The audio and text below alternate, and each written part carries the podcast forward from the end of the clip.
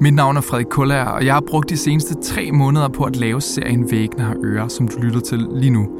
Serien handler om spioner, der udspionerer spioner, og om et opgør mellem landets mest magtfulde mennesker, og så nogle journalister, der graver i noget, som andre virkelig ikke vil have, vi graver i. Hvis du kan lide, hvad du hører, så kan du blive medlem af Zetland for 60 kroner for den første måned, og allerede nu høre afsnit 2. Du kan blive medlem af Zetland på zetland.dk-vhø. Altså, væggene har ører. Og du kan også bare følge det link, jeg har sat ind i podcastbeskrivelsen. God fornøjelse.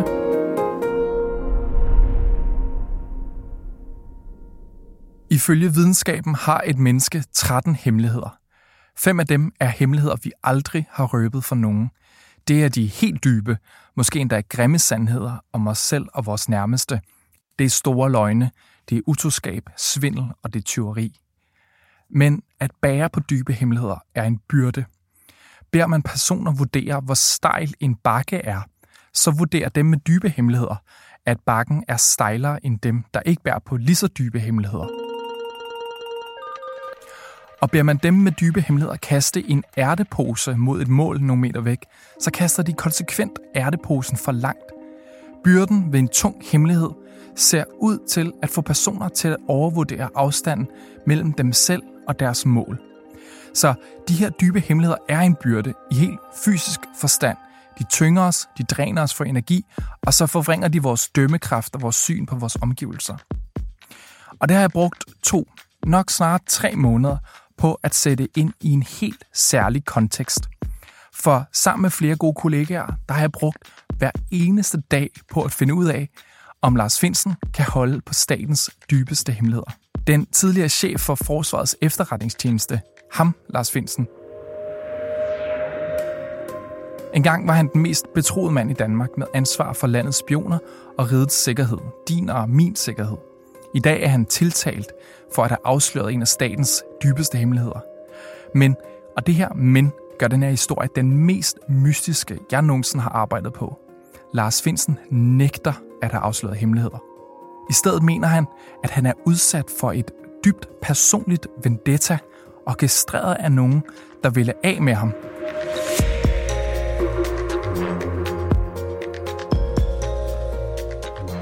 Mit navn er Frederik Kulla, og det her er det første afsnit i serien Væggene har ører. En historie om spioner, der udspionerer spioner, om et opgør mellem nogle af landets mest magtfulde mennesker, og så nogle journalister, der graver i noget, nogen virkelig ikke vil have, vi graver i. Undervejs har jeg følt mig på virkelig dybt vand, og har flere gange måttet minde mig selv om, at jeg ikke ghostwriter i en ny sæson af Borgen. Hvis vi skal kunne kontrollere det her, så har vi en chance, og det er selv at fortælle historien. Det her, det er et knib i armen virkelig drama i kongerigets top. Og hvis du er en, der har fulgt sagen, så glæd dig til mere. Hvis du er en, der står på for første gang, velkommen til et af de vildeste spiondramaer i din levetid. Jeg kan love dig, at vi bliver filmet på, for alle vores vinkler lige nu. Det er blevet vanvittigt svært at holde på hemmeligheder. Min egen advokat siger til mig, at altså, nu er de sådan set bare ude på at lave et karaktermord på dig. Ja? Vi har et kamera. Og så tog vi hjem i min lejlighed og sad der og scannede de her dokumenter ind, og så brændte vi dokumenterne ude i køkkenet. Jeg blev også spurgt på politistationen, om jeg ville gøre det igen. Hvad er det, I uh, går med her? Vi laver en podcast. Og så sagde jeg, at jeg fandme regne med, at jeg vil gøre det igen, fordi det her svineri sidder jeg ikke og kigger på. Hvis der skal være en sikker kommunikation, så skal man mødes om natten, nøgne i blæst, på en nypløjet mark, for at der er ingen, der kan aflede en, som man plejer at sige. Hvorfor skal den være nypløjet? Fordi så kan man se, om der er fodspor. Så når vi nu har haft den her samtale, Ja. ja, det, det skal ikke med nogen steder.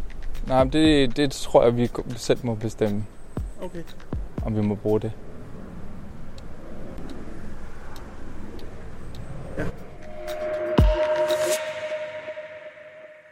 Så hvorfor har jeg lige valgt den her historie? Det ærlige svar er, at det var historien, der kom til mig. For fire år siden blev jeg inviteret til et middagsselskab i en mondæn lejlighed et sted i København. Gæsterne var prominente mennesker fra den danske IT-verden, og så mig. Menuen var en stor bøf med et glas rødvin. Ikke andet. Og for nyligt besøgte jeg den mand, der inviterede mig, nemlig verden for bøfmiddagen, Måns Nørgaard. Hej Måns. Jeg tager lige lidt lyd. Altså godt have sådan noget ankomstlyd. Uh, så fik du også lige lidt øh, åndedrætslyd med. Hold kæft, fjerde sal altså. I meget af sit liv har Mogens Nørgaard skabt IT-virksomheder. Og han har derigennem oparbejdet sig et stort netværk af spændende, indflydelsesrige IT-typer. Det var nogle af dem, han havde inviteret til bøf den aften. Jeg havde, øh, jeg havde samlet nogle folk nogle gange, som havde noget med cybersikkerhed at gøre. Og øh, jeg havde for sjov lavet et meget simpelt koncept, som var en, øh, en 750 grams øh, T-bone steak inden fra Alibaba på, øh, på Halmtorvet her i København, og så rødvin. Og det kaldte jeg så vin og kød. Øh, dog var der også både groft og fint salt. Men det var så også det. Og eftersom det er nogle rigtig gode bøffer, der er velhængte, så skal de have præcis tre minutter på hver side. Og det kan nørder uden forstand på noget som helst mad godt finde ud af. Nørderne kom fra alle dele af den danske cybersikkerhedsverden. En verden, man sjældent bliver lukket ind i som journalist, fordi deres arbejde ved fronten af cyberspace er underlagt streng tavshedspligt. Derfor havde Mogens også givet mig en streng ordre. Jeg kunne lytte med på alt, der blev talt om til middagen, men ingens identiteter eller udtalelser skulle senere udbasoneres på Zetland. Det var altså et safe space, jeg var blevet lukket ind i. Men den her aften, vi taler om, der var vi jo efterhånden nået op på 20-25 mennesker med, med interesser inden for feltet, inklusiv nogle sikkerhedsfolk og nogen med baggrund i, i tjenesterne, som man siger. Og, øh, og så sad vi jo rundt om et meget stort firkantet bord, vi havde fået lavet, og, og diskuterede, hvordan vi skulle redde verden, som man jo gør. Ikke? Altså det føles meget sådan, det føles en lille smule sektagtigt. Ja. Det der med, at vi alle sammen sad om det her kæmpe store bord. Ja. Du sidder lidt i midten og er vært for aftenen, fordi vi er i, i din ret store, ret lækre lejlighed. Den var jo 180 kvadratmeter og kostede øh, 200 milliarder per sekund at leje. Altså, det var helt... og så øh, var der jo kun tre små værelser. Ja. Ikke? Altså, der var et gigantkøkken, en ja. kæmpe riddersal af en stue ja. og tre bitte små værelser. I et af de små værelser, der skal jeg senere befinde mig på det yderste af en sengekant over for mit livs historie. Men det kommer jeg tilbage til. Jeg ved ikke, hvilken type mennesker, der burde bo der, men altså, Om der der holder jeg. store selskaber, Ja. og ellers så bare et lille Bare kryber ind i, sin lille, i sit lille kammer. Jeg havde lært Mogens Nørgaard at kende nogle måneder forinden, i forbindelse med, at jeg interviewede ham om en vild idé, han havde fået om at sælge persondata. Ideen blev aldrig til noget, men han må have været glad for interviewet, for i mig kom han til at se en journalist, han kunne stole på. Jeg er en meget ung journalist, stadig meget våd bag ørerne. Og så bliver jeg inviteret ind i det her selskab med nogle ret prominente typer fra den sådan danske cybersikkerhedsbranche og, og øh, folk med nogle ret vilde CV'er. Nogle, også en del sådan ret magtfulde mennesker, nogle ret magtfulde positioner rundt omkring Ja. i, i den danske stat. Ja. Og jeg kan huske, du også sådan præsenterer for forsamlingen, at, at jeg er der, og jeg er journalist, og jeg hedder Frederik, Og at de kan stole på dig. Og at de stole på mig. Ja. Ja, for det var det indtryk, jeg klart havde fået, ellers var du ikke blevet inviteret. Med til middagen havde Mogens også inviteret en anden ven. En ven, han op til middagen havde gået ture med for at viske om dybt fortrolige ting, store hemmeligheder og snedige planer. Jeg havde haft nogle dybe og meget fortrolige samtaler. Den her ven kommer altså til at spille en meget central rolle, så husk ham. Du ved, at den art, hvor man lægger telefonerne og går en tur i Københavns gader. Mm. Om natten, nøgne i blæst. På en nypløjet mark. For at der er ingen, der kan aflytte en, som man plejer at sige.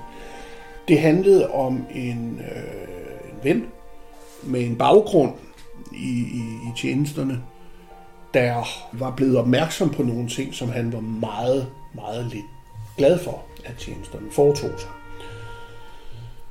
Og hans overvejelser gik så på, øh, om han skulle blive whistleblower. Vennen Mogens gik tur med havde i mange år været spion i Forsvarets efterretningstjeneste. Ikke sådan en spion, man kender fra film, der går i lang frakke og hat med bred skygge, men mere sådan en, der på film sidder foran en computer i en hoodie med pizzasaucepletter på. For vennen Mogens gik tur med havde været hacker i statens hemmelige tjeneste. Og derinde, I spiontjenestens mørke havde han opdaget et eller andet, som han mente var så forkert, så uansvarligt, at han overvejede at afsløre det og blive whistleblower. Han var ikke meget for at være whistleblower. Jeg sagde også til ham, det ville jeg fandme heller ikke råde ham til. Fordi øh, whistleblower i Danmark lider normalt en meget krank skæbne. Mogens' frygt var, at hvis vennen blev whistleblower i spionverden, så ville det være karriereselvmord. Før eller siden, mente Mogens, så ville det slippe ud, at det var ham, der havde sladret om hemmeligheder. Og ingen i den verden stoler på en sladderhank. Men hvis han absolut skulle sladre, så var der en oplagt mulighed, nemlig at sladre til myndigheden, der fører tilsyn med spiontjenesten. Vi har tilsynet for efterretningstjenesterne tæt. Øh, men han havde på den anden side også, sagde han, siddet og hørt sin chef, eller sin chefchef, det kan jeg ikke øh, vide, øh, sige, at, at, at han og en kollega skulle, øh, skulle ikke sige sandheden over for øh, eftersynet, hvis de kom på besøg. Hmm. Men han havde også optagelser af det. Moses ven, den her hacker, havde i smugbåndet samtaler dybt inde i den hemmeligste arbejdsplads i Danmark. Og på en af de optagelser talte en chef angiveligt om at dække over det, som hackeren var vred over foregik. Det, som han nu overvejede at afsløre som whistleblower. Og hvis vennen havde et bånd, hvor en spionchef instruerer en ansat i at lyve for tilsynet med efterretningstjenesterne, så var optagelsen en tikkende bombe. Tilsynet og deres jurister er sat i verden for at holde spionerne i ørerne og sikre orden og disciplin i de gråzoner, som spionerne arbejder i. Hvis juristerne hørte, at en chef derinde taler om at lyve for dem, så vil helvede bryde løs. Men man må ikke, som i virkelig ikke, optage samtaler i Forsvarets efterretningstjeneste. Blev det opdaget, at han havde gjort det, så risikerede vennen fængsel. Så han var lidt i syvscenen med, hvad han skulle gøre. Hans idé på det tidspunkt var egentlig at, at indirekte få nogen til at undersøge, hvad der egentlig foregik ude i FE af, af ulovligheder. Så altså, i stedet for at han selv gik til tilsynet med sine optagelser, så kunne en tredje part gøre det. Øh, go-between, der kunne plante de rigtige informationer, uden at den her fyr blev outet og, og fik ødelagt øh, sin karriere, sit videre liv og, og så videre. Det slog mig, at det kunne jo være, at øh, den rigtige journalist kunne hjælpe ham på vej. Og det var derfor, jeg, øh, jeg tænkte, jeg tager lige sådan et, øh, en chance her, selvom jeg anså det for at være en meget lille chance. Mm. Og satte jer to sammen. Ja. Og alle de her skumle planer var jeg dengang slet ikke indvidet i. Jeg troede, jeg skulle networke og spise bøf. Men Mogens havde andre planer. Da vi så har spist den her bøf, og drukket de her tunge glas rødvin her, og der er blevet snakket en hel masse, og jeg sidder der med lyttebøfferne ude. Det er meget hårdt, jeg må ikke tage nogen noter eller noget som helst. Jeg skal bare sidde der og lytte og lytte og lytte. Ja. Øh, der tager du ligesom der, der, der tager du ligesom fat i mig og siger, der er lige en, du skal møde. Ja. Kan du huske det? Jeg kan tydeligt huske det. Fordi det, rammen for det blev jo så også et af de førnævnte meget små værelser, hvor vi jo så ender tre store mænd inde i, øh, i et lille værelse. Jeg satte mig på sengekanten, og Mogens Nørgaard førte vennen ind på værelset. Og så øh, har du en, tager du en mand med ind, så det er os tre. Han lukkede døren. Og han sætter sig foran mig, og jeg kan mærke, at stemningen er... Man kunne skære en kniv igennem det. Der, man kunne, jeg kunne mærke, at der var meget på spil.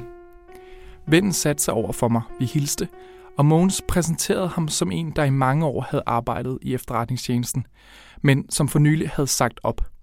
Stemningen blev med det samme anspændt. Hvad siger man til en tidligere spion? Selv sagde han meget lidt. Jeg får intet at vide. Men jeg kan mærke, at han virker sådan... Øh, han virker helt klart øh, trykket af, af situationen. Det lidt ven sagde, hørte jeg som om, at der foregik et eller andet i Forsvarets efterretningstjeneste. Et eller andet fordækt, som han var stærkt kritisk overfor. Da jeg spurgte, hvad der foregik, svarede han, at han havde tavshedspligt, og at han risikerede fængselsstraf, hvis han brød sin tavshed. Jeg tænkte, okay, det her er tydeligvis virkelig alvorligt, men også virkelig akavet, For hvad er det, vi laver? Jeg er journalist, og her sidder der en mand, der tydeligvis er trykket af hele setupet.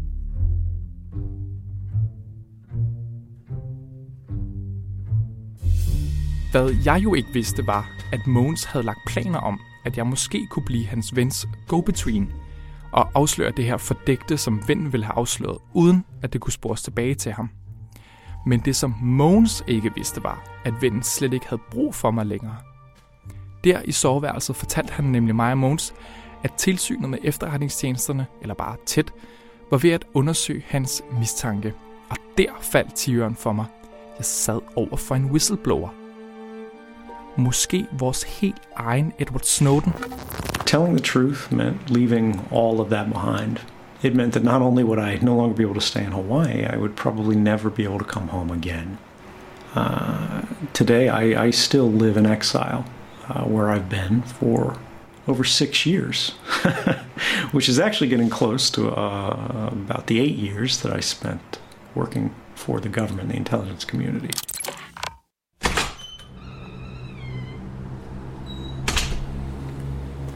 Jeg kan se, at jeg klokken lidt i et forlod bøfmiddagen. Fordi nede på gaden skrev jeg en besked til min chefredaktør, Lea Korsgaard. Jeg har beskeden her. Jeg skrev, kilden kan ikke tale, fordi tavshedspligt og risiko for fængsel, men at han sagde, at tilsynet ser på hans kritik nu, så måske sker der noget, og så har jeg skrevet i parentes, som vi så nok aldrig finder ud af. Og til sidst skrev jeg noget lidt vildt, at kilden frygtede for sit og andres liv, og så i parentes skrev jeg, no joke. Hvad det handlede om, ved jeg ikke. Jeg kan simpelthen ikke huske, om det var noget, han sagde, eller som Mogens Nørgaard sagde, eller om det bare var noget, jeg tolkede mellem linjerne. Men da jeg kom hjem og lagde mig på puden den nat, tænkte jeg, at hvad end Moses ven, whistlebloweren, havde set inde i det mørke, som spiontjenesten skjuler sig i, så var det alvorligt. Ellers afslører en spion ikke sine hemmeligheder. At han var gået til tilsynet, fortalte mig, at hans pligt over for spiontjenesten, som er at gå i graven med sine hemmeligheder, var blevet trumfet af en anden pligt, nemlig at sige fra over for ulovligheder. Dengang tænkte jeg, at hvis bare jeg kunne afsløre, hvad der foregik af mystiske, måske endda ulovlige ting i den danske efterretningstjeneste, så kunne det blive mit livs afsløring.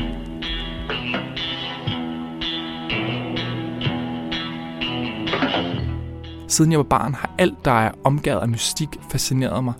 Bermuda-trekanten. Flight 19, have lost you. Bigfoot. What do these creatures want? The only thing I can figure out is that they're a dying race. They want to reproduce more of their own kind. Den slags. Måske findes den fascination i os alle, når vi oplever vilde ting, vi ikke kan forklare eller forstå, eller som vi ikke må forstå, fordi det er hemmeligt, så udfylder vi tomrummet med vores egne forestillinger om, hvordan verden hænger sammen. Nu sad jeg med mit livs mysterie. Men månederne gik, efterår blev til vinter, og foråret kom, og jeg sad totalt fast. Ingen ville tale med mig. Når man er der i et graveprojekt, så er det som om at grave efter en skat uden et kort, der viser, hvor skatten er begravet. Og over tid begyndte min egen fantasi at udfylde tomrummet. Inde i Forsvarets efterretningstjeneste, det sorteste hul i staten Danmark, dækkede cheferne over et eller andet sindssygt springfarligt. Noget, som ingen måtte vide. Slet ikke tilsynets jurister. Men der var også muligheden for, at jeg jagtede min egen Bigfoot. Måske var Moses spionven slet ikke til at stole på. Måske fandtes der en fuldstændig udramatisk forklaring på det, der havde gjort ham så vred, at han var blevet whistleblower. Jeg kendte intet til hans motiver. Han var, trods alt, bare en mand, jeg havde mødt i et soveværelse til en middag.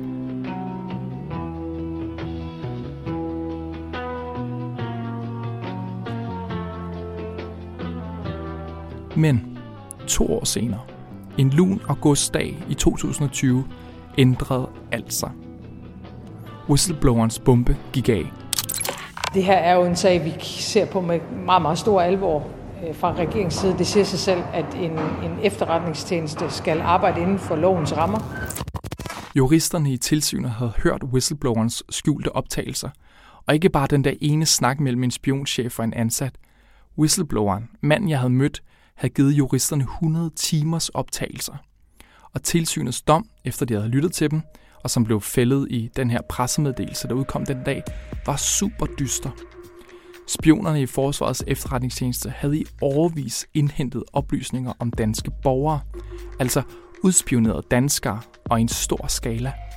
Det var det alvorligst tænkelige lovbrud, de kunne begå. For Forsvarets efterretningstjeneste må kun udspionere personer i udlandet. Det er kun PT, altså politiets efterretningstjeneste, der må udspionere personer i Danmark. Det her det er en fuldstændig skarp opdeling, der skal sikre, at man i Danmark er beskyttet af en masse lov og regler. Og det er man nemlig ikke, hvis man er en udlænding i udlandet, en terrorist eksempelvis. Så er der ingen beskyttelse. Og derfor må forsvarets spioner gøre det, de finder rigtigt. De må udspionere eller ja, slå ihjel, og aldrig spørge en dommer om lov først, som PT altid skal, men bare gøre det og holde det hemmeligt for altid. Oven i det havde cheferne i Forsvarets efterretningstjeneste systematisk løjet og hemmeligholdt oplysninger for tilsynet om overvågningen af danske statsborgere siden tilsynets oprettelse i 2014.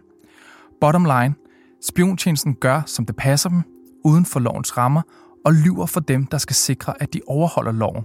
Kæmpe skandale. Forsvarsministeren dengang, Trine Bramsen, handlede resolut og hjemsendte hele ledelsen, også den øverste chef, Lars Finsen. I månederne, der fulgte, gravede jeg og andre journalister som vilde i, hvad dalen der var foregået. Var Forsvarets efterretningstjeneste virkelig en uhyggelig stat i staten, som tilsynet påstod? Og lige så snart vi begyndte at stille det spørgsmål, begyndte vi at få svar. Og de svar var nogle meget dybe hemmeligheder, som lige pludselig begyndte at finde vej til avisernes forsider. Hemmeligheder, som kun en snæver kreds kender til, blev visket til journalister. Vi har nogle øh, forestillinger om, at der har været nogle sager inden for de seneste år, hvor der har været læk fra efterretningstjenesterne. Nogle sladrede, men hvem? I politiets efterretningstjeneste havde man flere mistænkte. En af dem var den hjemsendte spionchef, Lars Finsen. Den mand i Danmark, der ved mest om, hvad der foregår i skyggerne. Var han så frustreret over tilsynets kritik af ham og hans tjeneste, at han lige havde glemt, at han skulle gå i graven med sine hemmeligheder? Var det Lars Finsen, der var sladerhanken?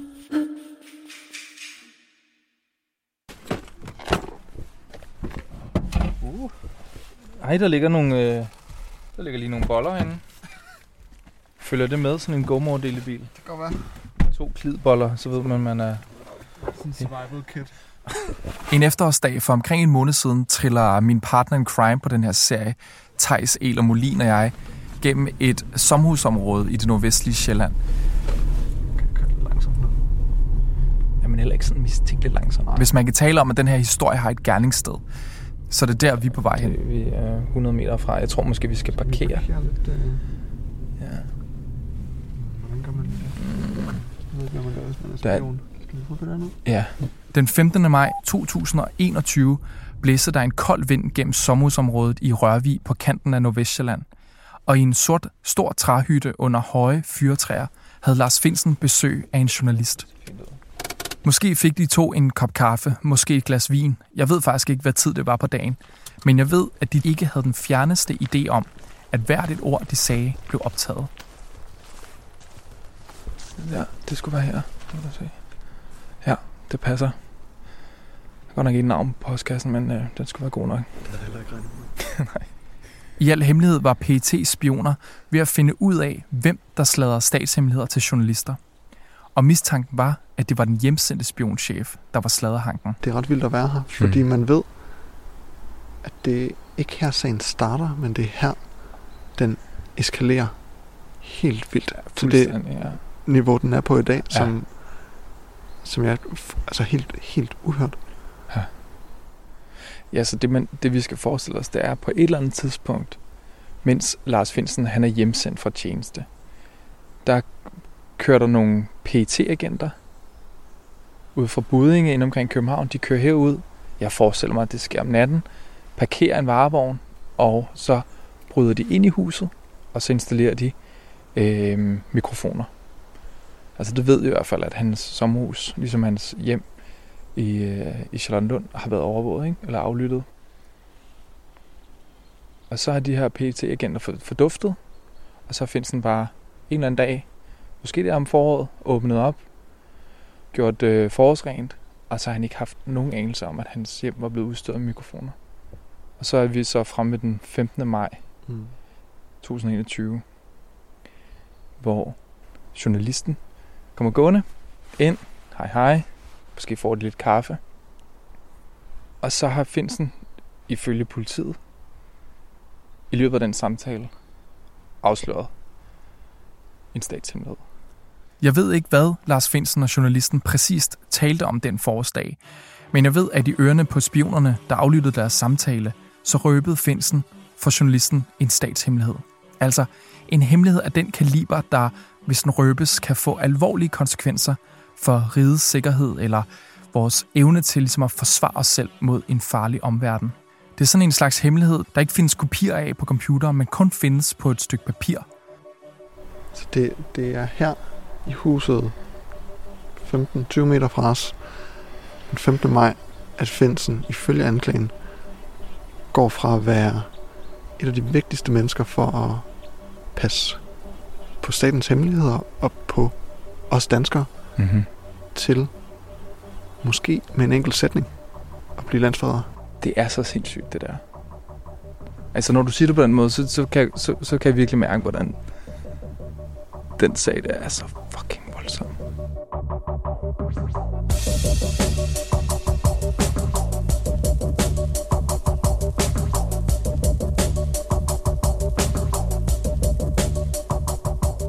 Nu forstår du måske bedre, hvorfor Tejs og jeg er interesseret i, om Lars Finsen kan holde på en hemmelighed. For hvis han ikke kan og har røbet statens dybeste hemmeligheder, så er det en gigantisk skandale. Så er vi ude i, ja, landsforræderi begået af en af Danmarks mest betroede mænd. Men hvis Lars Finsen ikke har røbet noget, så er det også en gigantisk skandale. Så ligner det, som mange har frygtet, at en uskyldig mand er blevet offer hvad, for et komplot. Hvad synes du vil være den største historie, og dermed den største, mest alvorlige skandale? Altså hvis han bliver dømt, eller hvis han bliver frikendt?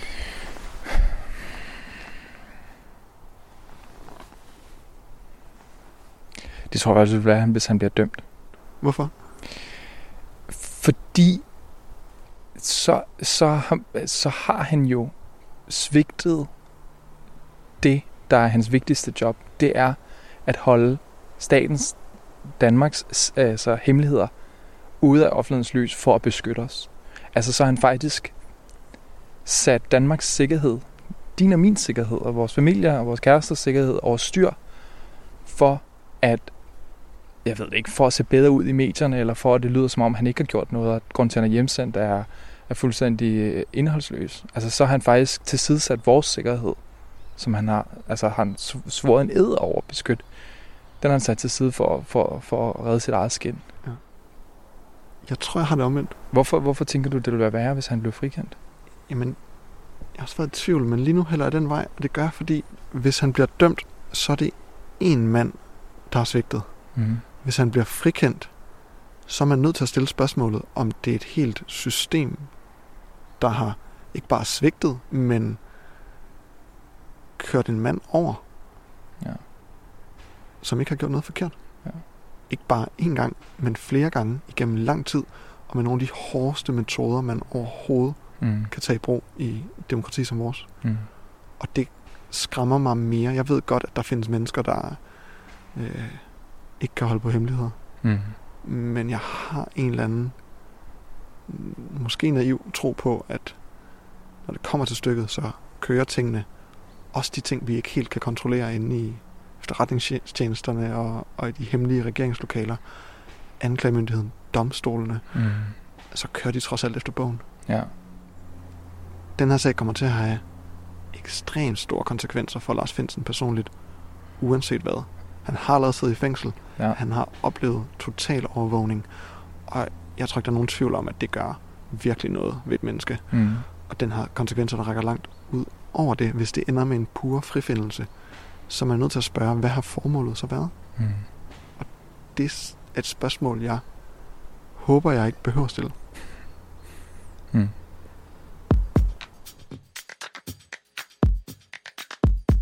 Uanset om Lars Finsen bliver dømt skyldig eller ej, handler historien her om magt, som vi sjældent ser den udspille sig i Danmark.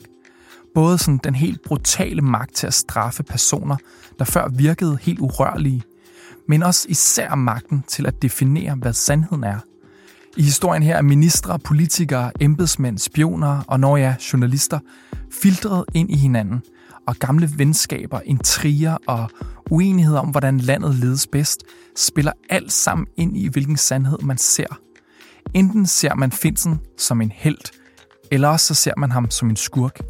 Så hvis sandhed er mest sand, hvis jeg har lært noget af at træde ind i spionernes verden, så er det, at intet er, hvad det udgiver sig for at være, og at sandheden blot er et spørgsmål om perspektiv. I næste afsnit. Okay, der var spioner i bussen. Ja. Jeg har aldrig prøvet at have noget i lommen eller i min taske, som var så farligt et eller andet sted. Som du nok kan se, så er det et militært øh, etablissement. Ja. Og der står også, at man heller ikke må filme. Vi filmer, vi filmer heller ikke noget. Og lige nu der er der også militærområde. Mit navn er Frederik Kullær. Serien her har jeg lavet sammen med Tejs Eler Molin og Mohammed Bakar Sabar. Det er Sandra Mia Susgaard, der har klippet og produceret serien, og Lea Korsgaard er redaktør.